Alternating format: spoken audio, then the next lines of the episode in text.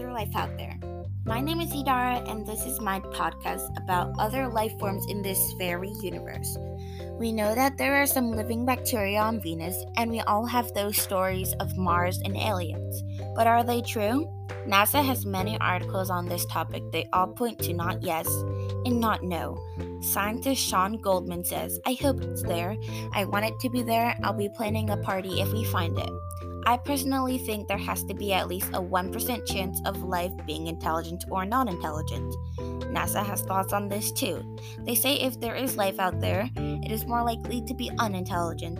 In the billions of years Earth has existed, at first there was no life, nothing but plants and water. Then came the dinosaurs, and 165 million years later, they died. But life didn't stop there. We waited for it to repair itself, and more than 65 million years later, mankind existed.